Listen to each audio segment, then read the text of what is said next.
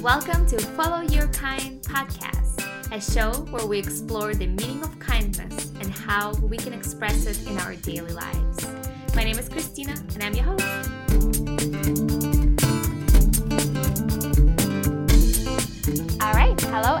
Welcome to another episode of Follow Your Kind. Follow Your Kind podcast. Um, and today we are recording at Sevananda Natural Foods Market, located in Atlanta's Little Five Points. Thank you to iFinite for uh, letting us crash the party here. And today I'm very excited to bring you Chef Zoo on the show. Hi, Chef Zoo. Hello, Tina. How you doing? Good. How are you doing today? All is well. Good. Thank you so much for making it on this rainy day. Mm. Thanks for having me. Absolutely. And uh, we met recently at the Forward Food Conference um, a few weeks ago, it was it? Yes. And you did a wonderful, beautiful food demo, and everybody was pretty crazy about it. Uh, but I was just excited to meet you because I, I've heard about your work, uh, mm-hmm. and I have finally gotten the chance to try it. And um, just excited to, to have you speak on the show. But for those who don't know, Chef Zoo is a holistic nutritionist and urban agriculturist and plant based chef who focuses on providing health and wellness to less fortunate communities through facilitating programs based on around uh, culinary arts, agriculture, and nutrition. And I was looking at your website earlier, the King's Apron uh, mm-hmm. website, and the quote that's the first quote that came up and that really really spoke to my heart was the the greatest medicine of all time is to teach people how to not to need it. Yes. Isn't it wonderful? Mm. So um, let's dive right in. Um, what is your real name? So my real name is Elijah. First name Elijah, last name Lee. And where does Chef Zoo come from? Well, um, I come from New Jersey, but you know I've been in Georgia for about 20 years now. Mm-hmm. So I feel like I'm from here now. That's fair. Mm-hmm. Um, why plant based? Well, plant based, um, it makes sense for a lot of different reasons, but um, you know, I guess first would always be health for me. Um, but you know, past that, just even economic sense because it's a more sustainable lifestyle. Mm-hmm. Um, so you know, I tell people all the time in class and um, different workshops we do, you know, and we talk about the sustainability of plant based, and I say, well, how many of you have cows in your backyard? And then you see, no hands go up. and then you say, well, how about turkeys? No hands go up. Um, you know, how about chickens? And then maybe you'll see one person throw their hand up. So then I say, well, how many people have a garden? You'll get a couple more hands than the chicken, but how many people have access to be able to start a garden? And then you'll see the hands go up. So they don't have enough space to have the cow, even if they wanted to, right? But they could have a garden, you know. So it's just a more sustainable lifestyle, you know, no matter how you look at it. Um, and when we talk about economics in low income communities, it just makes sense to push plant based if it's um, if it's more sustainable. Absolutely, that makes so much more sense when you when you ask questions that way. Hmm. How how did you discover plant based nutrition for you personally?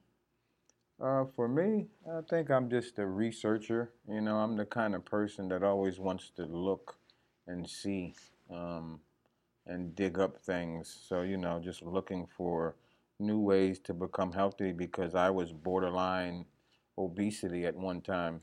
So, you know, I'm just looking at things that I could do to uh, drop weight and just become healthier. And, um, you know, I ran into some information about plant based lifestyle um, Dr. Llaila Afrika is one person I ran into. Uh, Dr. Sebi is another person I ran into. Mm-hmm. Um, some people say Sebi, um, and many others.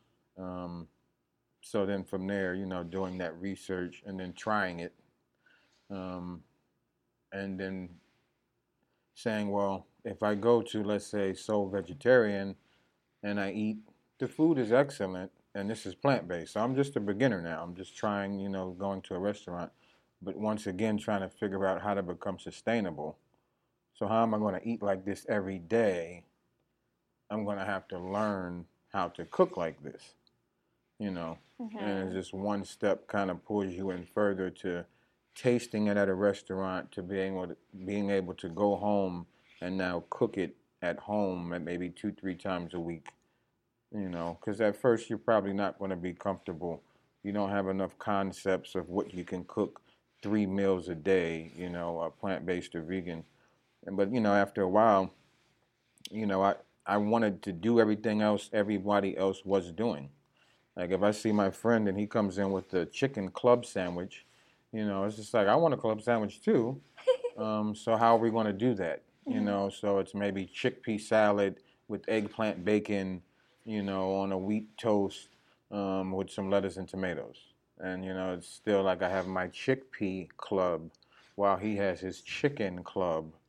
And you know, I feel good about myself um, because you don't want to feel like you're the outsider. I know a lot of people they start to feel like you know as they go out in the world that a lot of their friends maybe don't live this lifestyle. So now, you know, it's like you're almost a black sheep or the outcast wherever you go. Um, and even if you go to your sister's house for dinner, will she know how to prepare a vegan option for you? So the lifestyle can become a little um, hard to cope with if you don't start to cook your own food. Um, so it's key. I love it. So for you, it was plant based nutrition first that you discovered it, and then you acquired the, the cooking skills. And so you didn't have any, you were not a chef before that. No, not technically a chef. Uh, my family always said that I did well. You know, um, like if it was a holiday that we all got together for, um, usually the elders would cook most of the food, but every once in a while they would let us slide a dish in and you know people would always say, "Oh, that's so good, that's so good." Um, so I always had a knack for it, you know, watching my, the elders in my family cook um, and picking up things since a child. But I definitely wasn't considered a chef. Mm-hmm. Um, and you know, it's just once again becoming plant based, cooking for myself more and more. Some friends come over. I say, "Hey, man, you want to try this dish?" They try it. They say, "Oh my goodness, I didn't know." You know, and, you know, it's just that's kind of really what became um, the fuel for me to start to take on the title chef, because a lot of people would start to say it to me. They would say, you know, chef, and I'm like, what do you mean? You know, it's just zoo, um, and they're like, no, you're a chef. You know, I'm like, okay, well, I, I don't see that right now. And at one point in my life, I had a transition to where I got laid off, and I had to figure out what was my next step and I kept hearing this echo of like people saying chef jokingly to me. And I said, well, I'm going to own that and do more research and um, really practice, you know. Just like a trumpet player, you know, they uh, jazz player would say, my chops. You know, that's being really tight with what you're doing and sharp with every note that you're playing because you practice every day. Hmm. Um, so I started practicing more and um, doing research on different terms and julienne cut or you know um, different ways to garnish and plate. And i just started trying it in public more. And the more i did that the more people were wowed. And the more i said okay i have to study more and train more and practice more.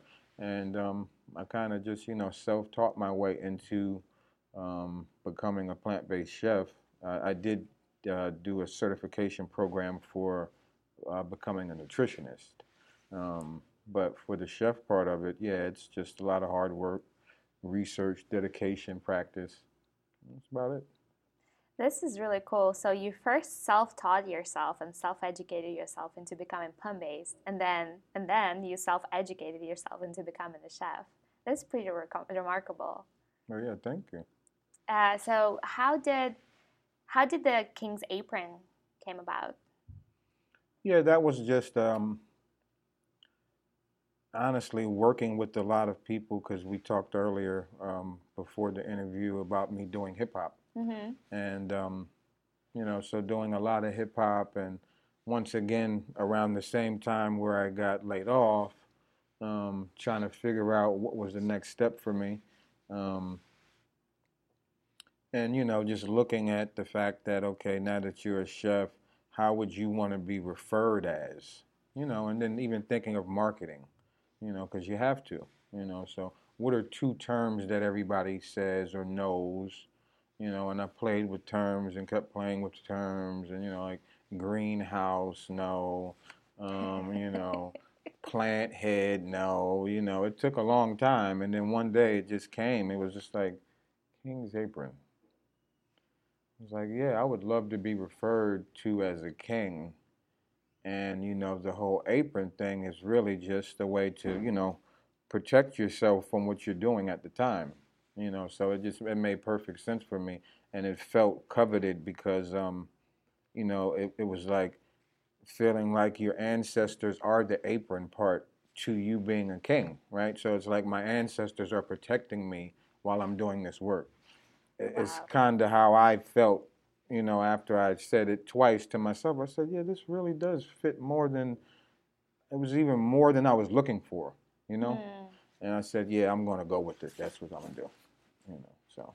That's really awesome. And it's also just seems sounds like the way that you discovered and self-taught yourself into both being a plant-based and chef and then finding uh, the the king's apron name and the concept it almost sounds like you always had that within mm. you but you were just able to to unlock that and bring that to to the service to surface. That makes perfect sense. I mean yeah i believe that about all of us that we have these things there but we just have to figure out that they're there you know so totally. And then even you know, different people believe in different things about, you know, being reincarnated, that you were here once before, even, mm-hmm. you know. So if that is the case, um, you know, that's even a greater deal to say that, you know, you you learned things before, um, you know. Yeah. So whether they were already there or you had to learn them before and you forgot, but I definitely believe that um, we all have these things uh, within us, and we just got to kind of pull them out you know. Mm-hmm. And it's a scary thing, you know, to try to dig deep and find it and then own it and then, you know, bring it to fruition because it's inside of you so nobody sees it. And now you want everybody to know what you have inside of you. Mm-hmm. So you have to bring it to fruition. And that takes a lot of work. Um, but, you know, I think we all are capable of doing the same thing in whatever you want to do. Mm. I'm sure it takes a lot of courage too. A lot of courage, yes. Hmm. In terms of uh, King's Apron uh, as as a business, and I know that you do a lot of amazing work in, uh, with education and uh, empowerment and, and and charity and so many different things that you do with classes and around uh, giving people the tools and the skills uh, to prepare their own meals that are healthy and nourishing. Um, how did you where did you get the courage to start that? Because i'm sure i know a lot of entrepreneurs who kind of start small and having like a side hustle or doing something exciting and mm-hmm. creative while they have another job. But i don't know if most people decide to do something creative and learn a new skill once they got laid off. Hmm. how, how, how did that come around in terms of business Apron? Yeah, I mean, it took a while. You know, once again, it was like a long practice term. I mean, even, you know, with the cooking classes, I think um, one of the ways that really helped me uh, get that into play, I won a small grant from um, Georgia Food Oasis in 2016 for um, innovative food concepts, which was basically my concept was to do um, you know, um, nutritional based educational programs. Um, so I said, you know, if I can, it was a micro grant, you know, and I actually tied with another um, person. Um, so we split the money, and you know, my whole concept was to basically teach people, you know, part of what I know, so that they would feel empowered and be able to do it themselves. Hmm. So we basically started these, um, you, you could call them classes, workshops, at Atlanta Metropolitan Library in 2016. We did about, you know, we exceeded the program's expectations. I think they wanted us to do six. We probably did about nine or 10. Um, everyone was packed out. Workshops? Um, yeah, mm-hmm. and they were free. Um, and we would give some, you know, we had a PowerPoint and we would do some um, information on what you're eating, you know. So if you're eating hemp seeds, we would give some of the nutritional benefits about the hemp seeds that are in your smoothie, but then we would actually make the smoothie in front of them. So it was kind of like a class, but, you know, a class in the sense of learning from the board, um, but then still like cooking on the spot. Um, and then that went well. And then from there, you know, we exceeded the program's expectations, but exhausted our budget in the process. Um, so people started to ask, well, when's the next class? You know, and I'm just like, well, you know, the budget, we exceeded it. Um, I've never had an idea of how to make this sustainable. It was a micro budget. Um, so then, you know, I said, well, if enough people really want the class, maybe if we do one in charge for it, um, you know, we see how that go.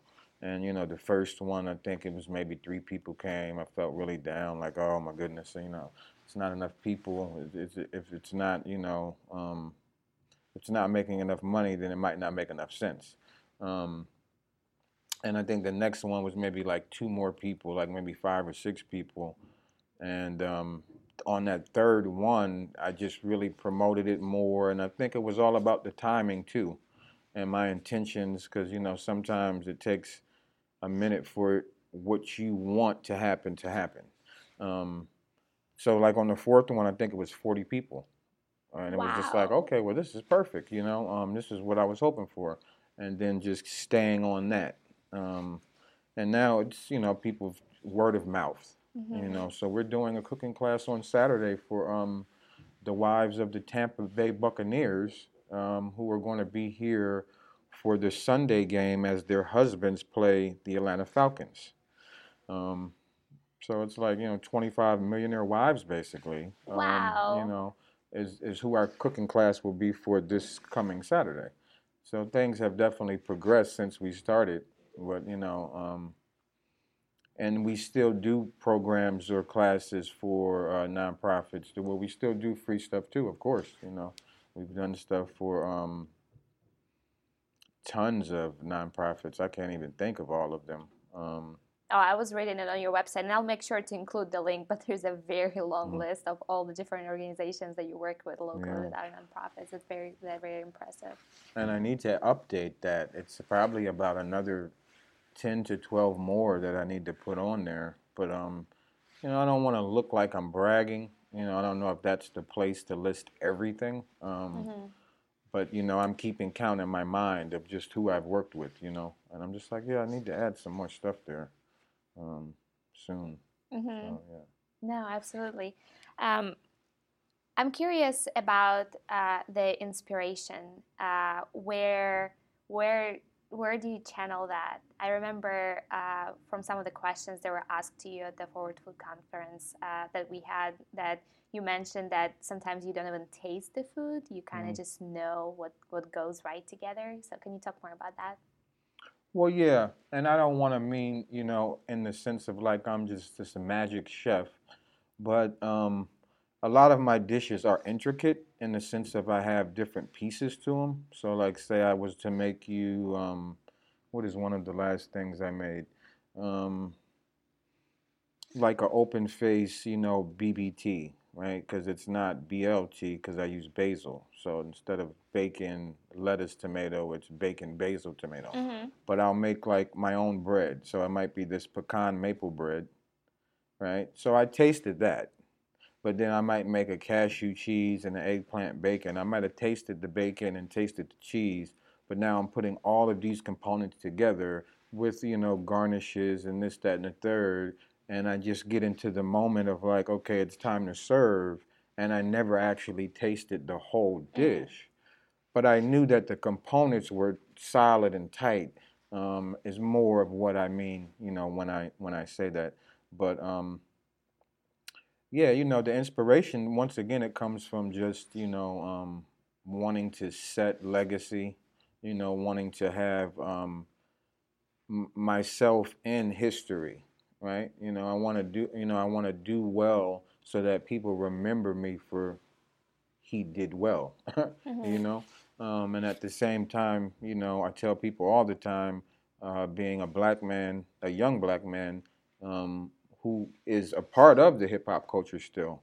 Um, so I, I resemble hip hop, and then I'm young and black. Um, sometimes it can be harder for me to to, to um, make things happen and connect. Um, so I'm inspired by that, knowing that I have more barriers than some, but I still want to be where maybe someone else that I look up to is, right? I want to have that position of success. And once again, I'm just starting, so I don't expect to be, you know, there. If it's uh, what Chef Emeril is his name, maybe one of the, um, he's a famous chef, Chef Emeril. He has like spaghetti sauces in this thing, and he's had a, you know, cooking show on TV. Or, in my um, book, chefs is more popular than you know, Chef Emeril. or like Chef Ramsay, or you know, there's mm-hmm. on TV. You know what I mean? So, but let's just say for me, it's like, you know, I want to be there, right? So, but even when we look at these chefs, once again, their their time, their dedication, right, is that's the first thing we need to think about because it's not about race. So their time and dedication, you know, they put more time and more dedication into me. So I'm inspired by that, right? To say, okay, well, if he put this much time and dedication in, and this is where he's at, then what if I put this much time and dedication and where would I be? Um, but then it's this other part of you know the fact that I'm black and I'm young and I'm male and I'm um, I love hip hop. Um, I might have to work harder. So that's that idea in the back of my mind of you know work twice as hard as you think you might need to mm-hmm. uh, to get to where you want to go. And this I think everybody should do it honestly. Um, you know, what, whatever you do, because once again, it's about your legacy and the history that you leave behind yourself. Um, I just had a childhood friend where I lived at. You know, if I if this was my house, his house was facing this way, so our houses were kind of face to face. But um, there was a uh, fence, you know. So, but you know, anyway, he just passed away about three days ago. Oh, I'm um, so sorry. A truck accident. You know, had a daughter that was one and a half years old. Oh, wow. Um, you know, so and the community and you know me being his friend and all, we all know, you know, and now his daughter will know from us understanding what he did, the legacy that he left. We can now teach his daughter. So you have to always think like that too when you're working is that you never know how long you're going to be here right? So you want to work as good as possible as hard as you can just in case you don't have another chance to do what you love to do. Um, you know it's kind of how i look at it as well. Yeah that that is an incredible approach and i, I do agree. I think everybody should look at it that way. Um, so from i know that it's very important to you um, not to just, as you mentioned, uh, do work that, that brings profit, but also the work that um, gives back to, to the community. And you're very much rooted in that, as you mentioned, in some of the free classes and then just the empowerment courses that you do with, with nonprofits. Can you talk more about uh, why it, this is a, such a such an important thing for you to do? Yeah, well, um, you know, I understand um, you know, I guess we would say classism, you know, and um, so when we talk about, you know, incomes and, and, the amount of money that people make, you know, and what class they fall in. So, you know, low income is usually, you know, correlated with uh, lower class. Um, you know, and I don't think that should, I think it's a stigma that needs to be broken. That just because you have a low income doesn't mean that you're lower class. It doesn't even mean that because you can't afford, you don't have the right to not have it. But that's what would normally be said in society. If you don't have enough money, then you don't have the right to have it. Hmm. But I believe that just because you're like, it's just the circumstances, like you're not in a good circumstance, it doesn't mean that you don't have the right to have. So even some of the stuff that I do, you know, um, I try to have that mindset when I go out that I want to give the community the best class um, experience, nutrient dense food, um, because it's just, you know, it's like a bad circumstance that you're at the point of low income. Um, you know, we know things will change for you, or at least I feel that if you believe they'll change for you, that they will. Um, so let's serve you, you know, so um, like these neighborhoods in Atlanta, you know, so you have Bankhead and Buckhead. You know, Buckhead is considered to be like, you know, high class, but Bankhead is considered to be the hood. Um, so, you know, I want to serve the people in Bankhead like the people get fed in Buckhead. You know, is the whole mindset of what I try to do when I offer the community something. You know, you want to give them the best, you know, especially to inspire them and empower them to want the best. Because you'll feel like you don't deserve the best if you have nothing. But if someone gives you something and you say, this was the best, now you're inspired to say, you know, I can get more than I have. You know, that type of mindset um, is what, you know, I use and say to myself, you know, that's what you need to do. It's not just about um, serving another person food. Um, it's definitely about showing a person that, um, you know, and even love, right? So showing a person the amount of love that I put into my food. Um, you know, so we can't maybe have a conversation. Like, I don't know you well enough to talk to you, but maybe I could touch you through love through the food. Like, if you taste the food, you could taste that there's love in this food. You know, so there's a language or unspoken language in food too that people don't ever talk about. And I try to use that as much as I can to, you know, uh, communicate and connect with people. I think this is the most beautiful conversation about food that I've ever had with anybody. Mm. And what I'm hearing is that, well, first of all, that you don't go by the standards that other people set for you. You set your own standards and you go by that in your relationship. So you set the plank and you always set it high. And then another thing is what I'm hearing is that um, unconditional love and unconditional service mm-hmm. through food regardless of where the person stands and who the person is is something that's very important to you mm-hmm. and it's such a cool concept i've never thought about it that way yeah that's really cool and trying to give people living food too because you know it's a more nutrient dense plate but all living things vibrate mm-hmm. you know so um, and if you got the right food you know on the plate um, you can really bring a person's vibration up you know um, through just giving them food. you know, people don't think about that. Um, I seen a video just about a week ago where this lady actually somehow put a microphone to a sunflower and recorded the, um, the vibration because it's a living thing. Mm-hmm. And um, it sounded almost like symphony music that was coming out of the sunflower, but it's it's it's like unaudible to the naked ear. So it's like this this flower is singing all day long, but we never hear it. Um, and the same thing for the vegetable. Like you know, who knows what the kale is saying, or who knows what that you know organic tomato is saying, and, and you know, if we know that the food came from a clean source, like a good farmer, that's why we love local food, so we can trace the food and say, this came from Bobby, and everybody knows Bobby's a good guy.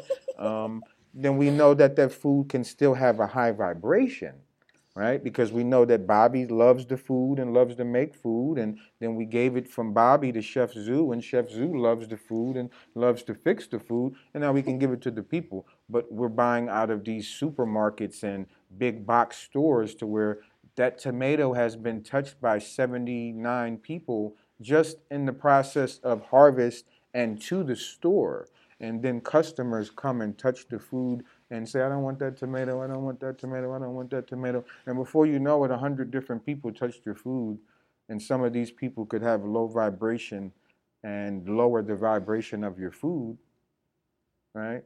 Mm. So you know, it's it's all connected in spirituality too. Um, not to get into religion, but you know, all of this stuff is uh, it's it's almost like metaphysical. Um, you know, when you go all the way into doing the research about what the food can do for you. So, um, not to go too far in, but I do use certain techniques, um, you know, that I think other people in the kitchen usually don't think about. Well, actually, can we get a little deeper in that? Because mm-hmm. I would mm-hmm. love to talk about that. So, what are some of the things? What what is what is your cooking philosophy, or some of the main methods that you use in order to to bring up the, the highest frequency from the food and keep the food as as living and as nourishing as possible? Yeah, well, the key is um, just like I guess on a science standpoint or whatever, um, and I'm sure you probably know, but just for anybody else that might not when you when you heat food up to a temperature of 115 or above, you start to kill whatever's living in the food. Um, so I use the dehydrator a lot, and I'll use temperatures like 65, 75, 95, 105. I usually stop at about 112, never to hit 115, and to just keep those nutrients in the food. One, because the reason you're eating food is to get the nutrients out to help you sustain life. So if you keep eating all of this food that has no nutrients in it, how can you sustain life? And this is half of why we're getting sick, you know, because everything we eat, we're cooking it.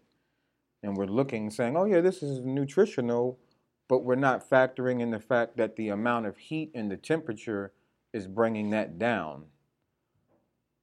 You know, so I try to make sure I eat, well, me personally, but then when it comes to serving people, um, a lot of people aren't open fully to it yet, but I try to bring a lot of raw food to the um, table in a sense of it's not salads. You know, we're making you know bacons and um, you know all types of desserts, and we're just basically still cooking them, but it's at a very very low temp. And sometimes you have to cook for longer periods of time um, at such a low temp to get you know the effect that you want. But you know, I think that's one of the main things is trying to provide living food to people in um, new innovative ways to where usually when I say raw food, the average person thinks it's going to be a salad. And you know, if I come with a sandwich, they're like, "Well, how did you get make bread and then bacon and how did you do all of this stuff and it's still living food? Like, you know, it's still raw food." And you know, just once again, you can still cook food and it's raw you just cook it at a low temperature. Mm-hmm. You know, so um, so I don't know if there's even a term for that yet. Like there's a truly a category for it. I guess you can just say living food, but um, you know, because when you say cooked food, then people think it can't be raw, and if you say raw food, people think it can't be cooked. Right. But there's a way to eat raw food and still cook it. You know, so I don't know what that term would be, but um, so I guess we just say living food um, the food's still living. Um, and that's the key because, you know, this whole terminology, like, you know, standard American diet, sad. Very sad. Diet, diet. Like, why would you want to keep saying, I want to die it? The root word is die. Right. Right? So why wouldn't you want to live it? You know, and that just to, to eat more living food because they say you are what you eat. So if you keep eating all this dead food, you are what you eat and you're eating dead food, then I don't know what that, you know, you have to add it up. But, um, you know, I guess if you're eating a lot of living food and you are what you eat, you know. So um, I think that's the main keys that I try to focus on, you know, when I'm cooking is to make sure the food is nutrient dense. Um, but you know, always become innovative and creative in what I'm doing so that people have interest you know, because that's the key. You know, deterrent wise, uh, it's how it looks first and then how it tastes. Because if it doesn't look good enough, then I won't put it in my mouth to even try it. Um, so always trying to figure out new ways to plate things and make people say, "Oh, what's that?" You know, and then from there we can pull them in enough to maybe look at it closer to say, "Yeah, I would like to try that." And then from there, you know, we if we are right where we need to be, the taste is where it should be, and then they'll say, "Oh, I like it." You know, how can I get more? Maybe they'll go to a vegan restaurant next week. You know, now they're wanting more food, but they don't want to go to the restaurant, so now they're making something in the kitchen now, and it's slowly but surely, you know, coming into the lifestyle. Mm-hmm. Um, so, yeah, it's fun at the same time, a lot of hard work, but um, you know, I try to just be as humble as possible with the work, and uh, I think everybody should. You know, it's no need to get arrogant about anything you do.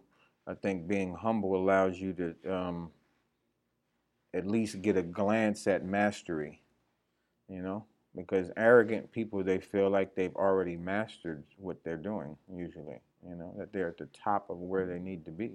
But if you're humble, you know, you always have a chance to go a little bit farther with your craft and your skill set, you know. So try to just stay humble is the key, and um, just keep learning, you know. Um, are there, so you mentioned you're you're trying to be as innovative as possible. Are there any recent trends or like a recipe or a concept that you're working on cracking to make it to perfection? Um, a dessert or maybe like a taco or well, bread or something? Not necessarily, but the way I do see things is like the other day I was at a festival. And I looked over and I seen a sign that said chicken kebabs and somebody was asking me something similar to what you were saying at the moment. And I said, um, I'm going to make some jackfruit kebabs. You know, like take the jackfruit mm-hmm. and marinate it and put them on the kebabs with the vegetables. And, you know, but this is usually how I come up with my ideas of seeing something that's out there and saying, well, being I can't have that let me make something that's similar to that that I'm going to enjoy, just like everybody else that's in the line to get that. Um, so you know, I guess to answer your question, maybe the next thing we'll try to crack is like the jackfruit kebab, you know, and turn that into something really exciting. And you know, I love uh, culture, so you know, maybe we'll. And I believe culture is the key to good culinary arts because if you understand you know, the flavors of maybe Greece and understand the flavors of, you know, let's say Kenya and then Australia and, you know, over here and over there, Japan and China and from wherever else, it just gives you so many other different ways to season your food now, mm-hmm. right? So it's like, I'm not sure if we'll do uh, like a teriyaki style uh, jackfruit kebab or it could be a jerk style uh, jackfruit kebab. And, you know, so I think that's the beauty too of even when you figure out what you're going to make that's new. You know, okay, I got this new idea, but then even though it's new, you could almost revise it time and time again, right? So you can try like um, African style to it, but then maybe an Asian style to it, and you know, it's like you're getting the same dish, but it's going to come across totally different. Mm-hmm. Um, and we have an interesting cooking class this week where we'll be doing a plantain lasagna. So we'll use the plantain, we'll slice it thin and use that as the noodle instead of using the noodle. Um, so it's kind of like a Caribbean tropical type of dish, mm-hmm. but the fact that it's lasagna, it's like Italian, right? So now we just start to, when you understand a culture good enough, you can see the similarities in between them, you know? Because um, they're just different people in different cultures, different walks of life. So now, but you know, people could a person from um, Jamaica would still be able to walk down the street in Italy, and a person in Italy would still be able to go swimming in the pool in Jamaica. you know, so this is the way I think about the food. It's just like these two people coming together for the day or to have a conversation, even kind of like us. Mm-hmm. Um, so yeah, we'll take this concept of Italian lasagna with all of the flavors from the tropic. It could be Cuban, it could be Jamaican, but it's more like a tropical dish. Um, and we'll bring them together and make a plantain lasagna with uh, walnut meat and um, cashew ricotta, and you know, do it like that. Oh my God, it sounds amazing. Um, what um, what is there something that you wish others would just saw or knew that you think most either don't understand or don't see right now? Well, um, there's a couple of things I want to say. I guess first, you know, it's probably not the answer you're looking for, but I think everybody needs to know those that control the food control the world. In a sense of if we do our history on all of the wars and everything that's happened across the world, a lot of these wars happen because the people in a certain situation can't eat anymore. You know, there were wars over rice. It was just, you know, because rice is a staple to certain people. And if I can't get rice, then it feels like I can't feed my family. So we'll fight you, you know. Um, so those that control the food control the world. And it's just to say, um, don't think about it like, well, I'm not in control of the food. Like, you know, I don't own the big box stores, or it's for you to think that the more that I get in control of my food, like for instance, buying it from someone that you know, or um, getting local produce so that you can have traceability and understand where it came from. You know, that gives you more control. Um, and then even cooking more for yourself. You know, all of these things give you more control. So, you know, those that control the food control the world. I think everyone should know that. Um, you know, these are sayings that are like cliche and almost like from our ancestors. Um, you know, there's no culture without agriculture. You know, there's no culture without agriculture. You can't have any culture in the world without agriculture. You know, um, and even like when we think of these super big brands in the world, like if we think about like McDonald's, McDonald's has agriculture everywhere. They're more of um, a farm company than a than a than a restaurant, because the bread that you get on your sandwich that's wheat. Now you had to have cow farmers to do the dairy for the cheese and for the meat you know, potatoes, you had to grow those. You know, even all of the things like the paper bags and all of this stuff, it's trees, so you have to grow. So it's all agriculture in a sense, right? So you can't have anything without this agriculture. No, when you say culture is a way of life, you can't have any one way of life without being able to grow things first, you know? So I think that's key for people to know too. And then, um, you know, besides that, is just believe in yourself. You know, whatever you want to do, but especially if you're saying you want to be healthier, then believe in yourself that you can do it. You know, believe in yourself that it will happen if you put the time in. Um, and really just keep a healthy mind. You know, a lot of people have so much doubt and so much worry, and those are lower vibrations. It brings them down a little bit. But if even if you're not there, but you're saying, I know I'm capable of being there even if you don't have enough, you're saying, but I know that there's abundance. Even though I don't have it, there's enough out there, you know? Um, and there is. Like if you live in Atlanta, there's tons of, if, you, if this is what you're after, a lot of people come here for money, you know? It's the big city where you can get paid at, you know? And if that's what you're looking for, it's definitely here. You know, I guess maybe let's say not just money, but financial stability. Um, so if you want to become, you know, financially stable, and you come to a place like Atlanta and you keep a good thought in your mind that I'm, that I'm capable of doing it, that all of the money's already out here.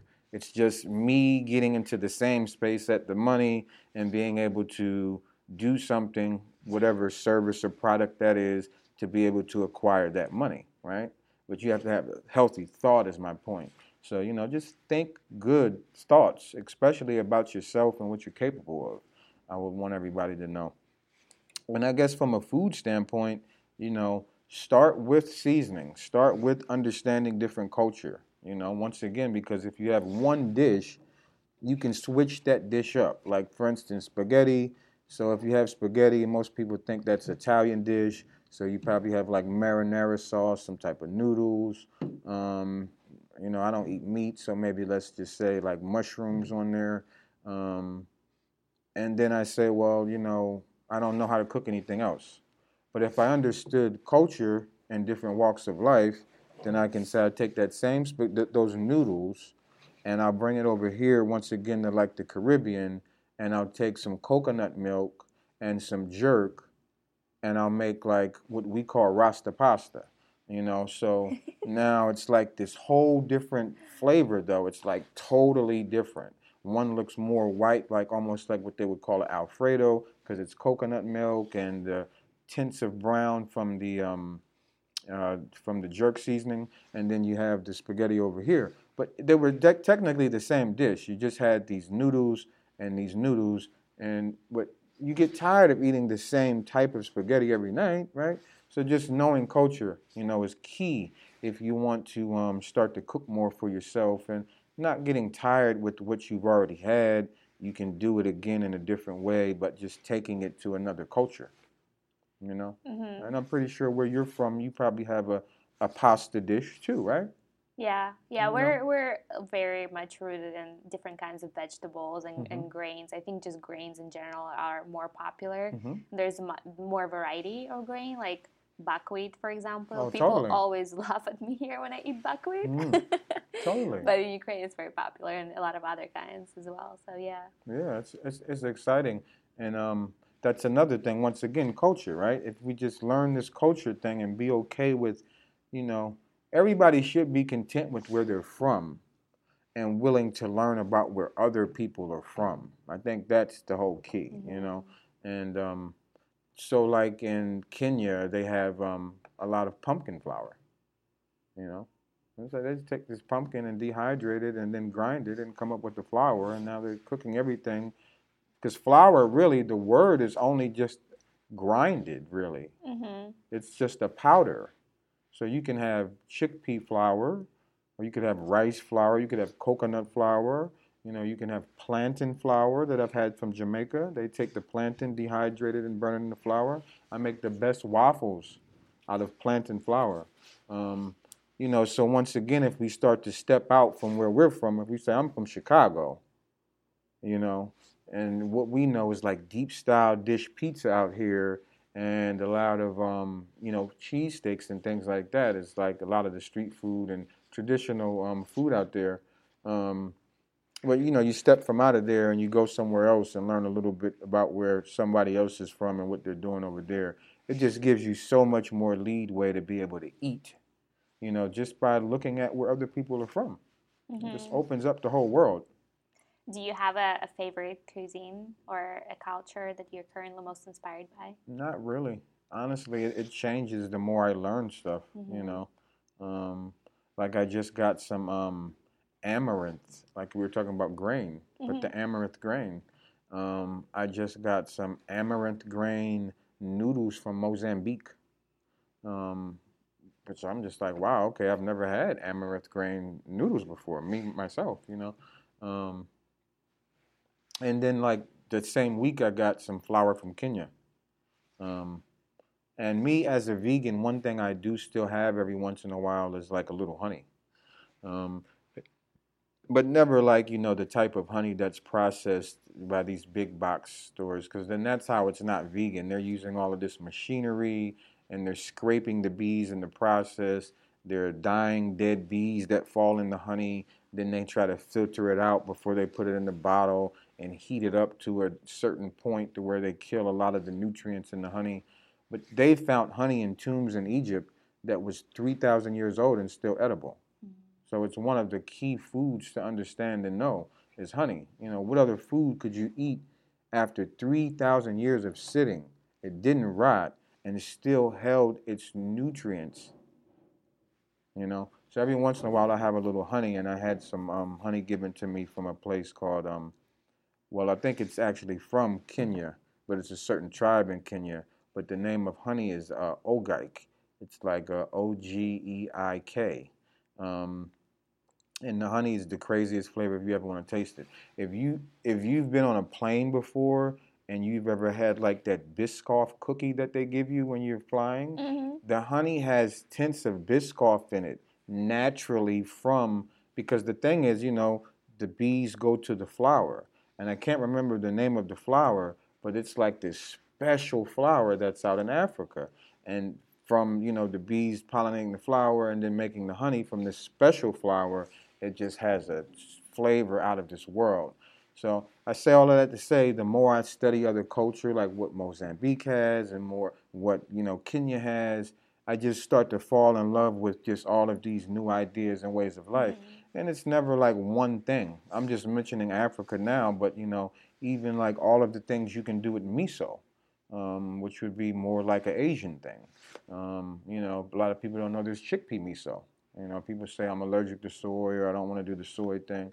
There's all types of different miso. Um, and you know, it's gluten free and soy free, and you can still have it. And chickpeas high in um, uh, protein as well as it's um, basically an alkaline um, legume, you know, and you know it keeps the body, uh, you know, healthy because we don't want to put things that have too much acid in the body, you know. Um, as far as diet and our balance and all of that stuff. Mm-hmm. So, yeah, it's it's key to have some good go-to high alkaline foods in your diet. Chickpeas, one of them that you know is, is really good, and um, you know, it's it's it's just a day-to-day life too. You know, it's like a lifestyle, I guess you would say, mm-hmm. um, that I'm being a part of at this point but anybody else coming in, they have to keep that mindset of, you know, it's not a race, it's not a rush, you know, it's like day to day, you know, day to day to day. And even if you make a mistake or you slip, whether you're vegan or whether you're healthy, like people that are healthy that are not vegan, they might be on a diet and then they slip and make a mistake or eat something they're not supposed to. You know, and then they feel so bad and so convicted that sometimes it's almost that guilt knocks them off track and basically um, puts them back to where they were in the beginning because now they feel like, you know, I messed up so bad, I just, you know, I might as well just go back to what I was mm-hmm. doing, you know? Um, so the key is just to know that, you know, it's okay, it's a day to day lifestyle. You know, if you're doing it Monday, Tuesday, and you mess up a little Wednesday, the good thing is to know, well, hopefully you'll wake up on Thursday um, and you'll be able to do it good again, you know? And, and, keep this mindset of it's okay if you slip once or twice, you know? If you're slipping every day, then you have to start to question yourself on really what you want in life. Um, but, you know, a slip here and a fall there is okay. You know, you get back up from that and you keep it going, you know, mm-hmm. is the key. Um, so. I don't have any, you know, slips like that anymore as far as the things that aren't vegan. But in the beginning, I mean, I had slips. You know, it was like I wanted a little piece of chocolate, or you know, um, I go out and it's like no food, and they have pepperoni pizza and you know meat lovers pizza, and it's like there's some cheese pizza, and I'm looking like, well, you know, I'm new to being vegan, and um, you know, I am kind of hungry and messed around and ate a slice of pizza, you know. But then later I've seen that, you know, because my body was so used to not eating it, that the next day, physically, I had to pay for going back to a lifestyle that I knew myself it wasn't for me. That's why I mm-hmm. walked away from it. And then I had like all of this um, congestion and almost like inflammation, because um, you know you know, dairy causes a lot of inflammation in the body. Um, and my body was so used to not having it that when I slipped up and had some, mm-hmm. you know, that kind of allowed me to realize why I left it alone in the beginning. Reminder. You know, and it's just go back. It was only a slip. You go right back. You know, and and that's the way you know you do it. You shouldn't let people um because people would test you too. You know, I thought you said you would be. I thought you said. I thought you said. I thought you said. You know, don't let people get in your mind. You know, you know what you want to do, you know where you want to be, and you follow that. You know. Mm-hmm. Yeah. Um, if people are listening to this and they're like, okay, I hear you, I, I want to make the change. What are some of the most simple steps of where of where they can start on their path to the life that is more full of life? Yeah, I think the first thing is just to dedicate a day a week if you're not at that point yet, like if you're literally just walking in the door to maybe plant based lifestyle, vegan lifestyle, even just wanting to have less meat. So you're not willing to come in all the way, but you're like, I know I need to eat less meat. You know, the first thing is just to dedicate one day a week where it's totally meatless. Hopefully, it's totally uh, plant based. You know, and then from there, do it, you know, a couple times, you know, unless you feel ready enough to maybe do it a couple times a week immediately. Most people probably won't. But the point is, I'm trying to say is build a habit, but you're building a good habit, you know. So you maybe like I say meatless Mondays. So you say Monday, the meatless Monday. Then the next Monday, Monday, meatless Monday. Maybe a month of that. Now you can maybe add Wednesday in, you know, and then do it a little bit, and then maybe you can add Friday in. So now it's like every other day. Mm-hmm. You know, so now you're halfway there. You know, and if you like the way you feel, which you probably do, you're feeling more energetic, your thoughts are clearer, Um, everybody's telling you that you look better and all of these things. You're like, wow, okay, well maybe I need to stick with this. You'll probably add another day and another day. Now you're at five days a week. You know, you're almost there. Mm-hmm. And then, you know, finally you're probably going to say, if I'm at five days a week, man, I might as well come on in, right? and then you're going to walk into the lifestyle. So, you know, that's the way it is for most people, I would say, unless, unless it's a health reason and you just feel that you might not have time to do it so slow and you and you feel convicted that you know I need to make a change right now. If you feel like you need to make a change right now and it's a harsh change, I'm just going to switch lifestyles, you know, do a little research first, you know, on how you still get your proteins and on how you still get your iron and how you still get certain things nutritionally because you are going to miss out on some things when you switch over but they are there. You just got to do your research to know where to find them, right? So, for instance, like seaweeds, seaweeds are high in iron. Um, and, you know, so like a lot of the iron that we eat, we shouldn't be getting. Um, is basically from like the animal, you know, almost like the blood in the animal.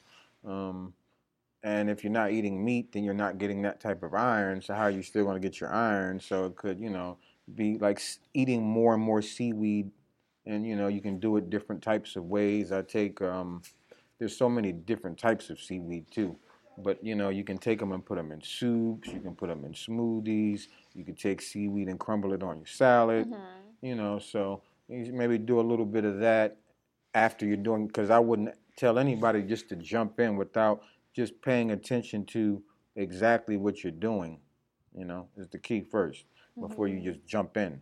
Um, it's it's technically, I think it's still safer than eating meat, though, because um, most of us just jumped into eating meat. Right. um, so you know, I don't want to scare people away as if it's like this dangerous thing, but just so that you are going to be totally okay, and you don't have any reason to go back right away. You say, "Oh, I'm mm-hmm. I, I'm iron deficient. I need to go back to meat now," and it's like, well, if you just knew that eating these three things were higher in iron and you put so like beets is extremely high in iron. You know, maybe spinach is extremely high in iron. So if you just eat a little bit more spinach, eat a little bit more beets, and maybe add a little seaweed, now you won't have to worry about iron deficiency and then go back because the doctor said you're iron deficient, and you're just like, I don't know what else to do besides go back to the meat. Um, so just you know, people need to do their research a little bit before they jump in. Yeah, but I guess it applies to anything really totally. when starting. So totally. it's always better to come and prepare so that you have less excuses to not do what you set up to do. We're known to open things up that have instructions and directions and put them to the side and try to just use them, you know. Yes. Um, and that's kind of what you know. So.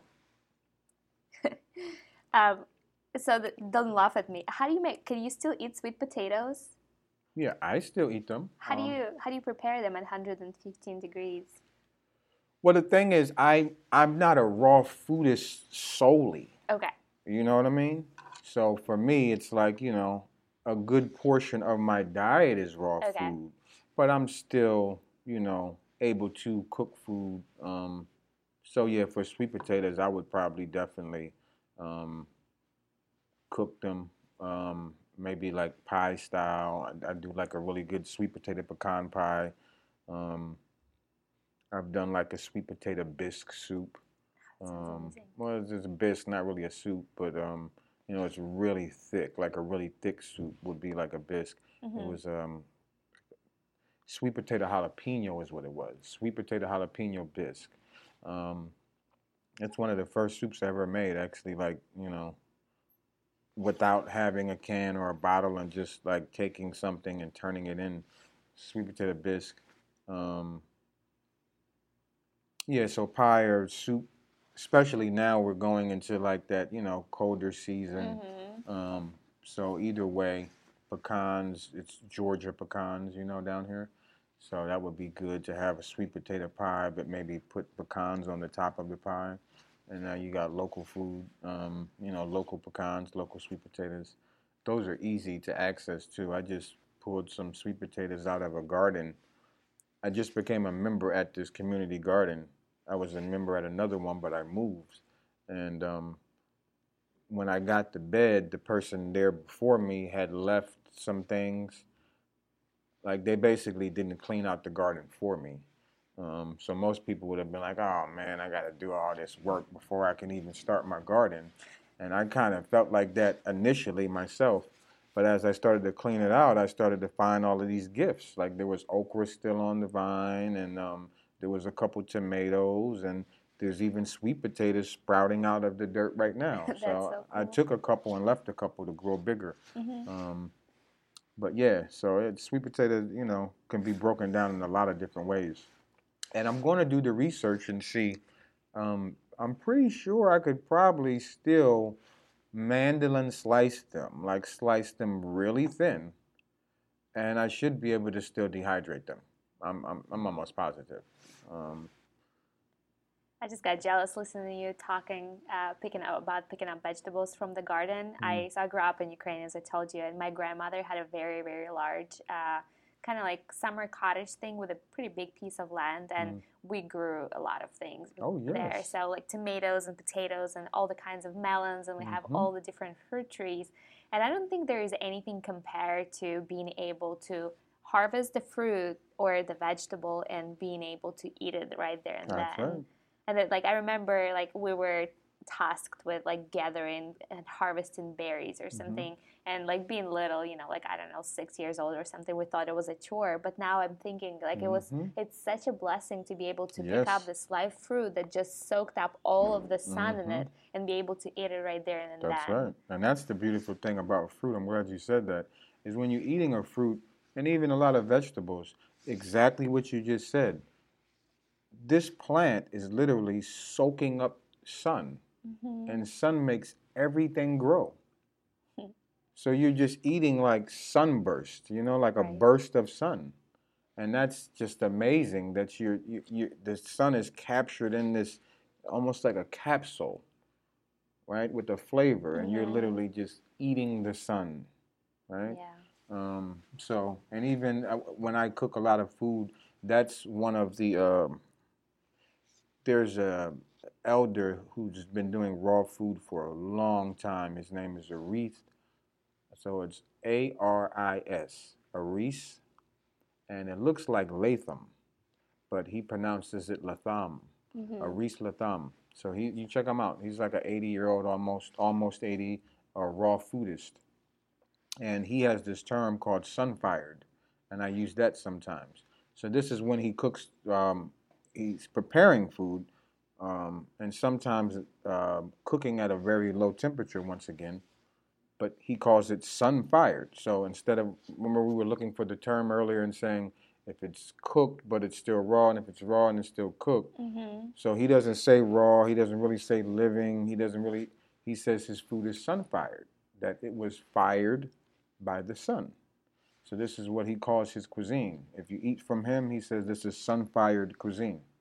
I love it. Yeah, and he's a master, master raw foodist. Uh, he's in like India and the Caribbean and does classes and tours all over the world basically and teaches people how to cook or prepare food. Yeah. Yeah, I'll definitely check it out.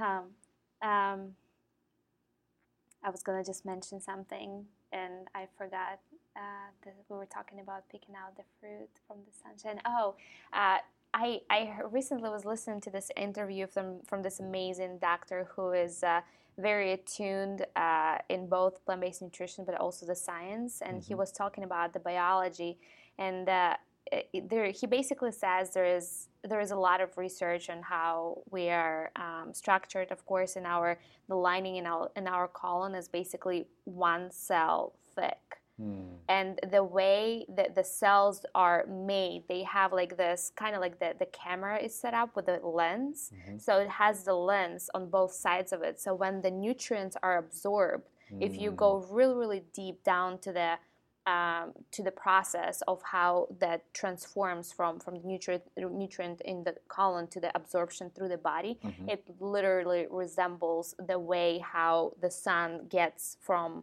like from the outside to our eyes through the lens Mm. and he says like we're literally light beings because this is how everything is processed and that, Totally. that just made me think about that as well as we are talking about the sun-fired food and totally. fruit being charged yeah. by the sun. And that's key. So, but if we're taking something that, you know, a lot of people might not believe in God, but if we say God or we just say, okay, I don't believe in God, so we say like Mother Nature. Mm-hmm. Um, so you're taking something from Mother Nature, and like Mother Nature is like the nature, I mean, the mother of all things, right? Right? It would be like mm-hmm. the first mother. And we would think that, like, we know our mother knows what to do, like our mothers. Right. So why would we think Mother Nature didn't know what to do? So the point is, this food has a, a gestation period. It goes through, you know, germination and then da da da da da into time of harvest. And then when we harvest it, for some reason we say, my mother didn't do well enough. This is not cooked.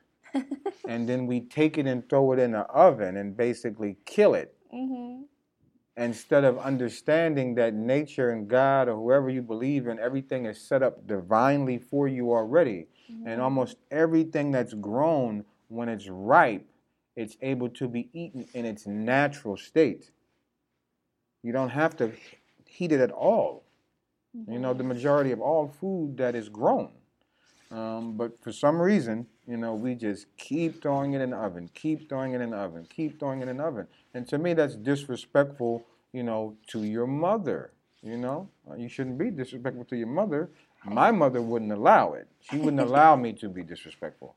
You know, she would have um, popped me by now, slapped me on the hand or something, told me to do time out in the corner, whatever the case may be but she wouldn't allow me to be disrespectful. So, you know, I, I think of it like that sometimes, and I try not to say it to too many people because, you know, a lot of people aren't ready for it. You know, if you're just walking in the plant based lifestyle, then you're definitely probably not ready for raw food yet, or sun fired food yet, or living food yet.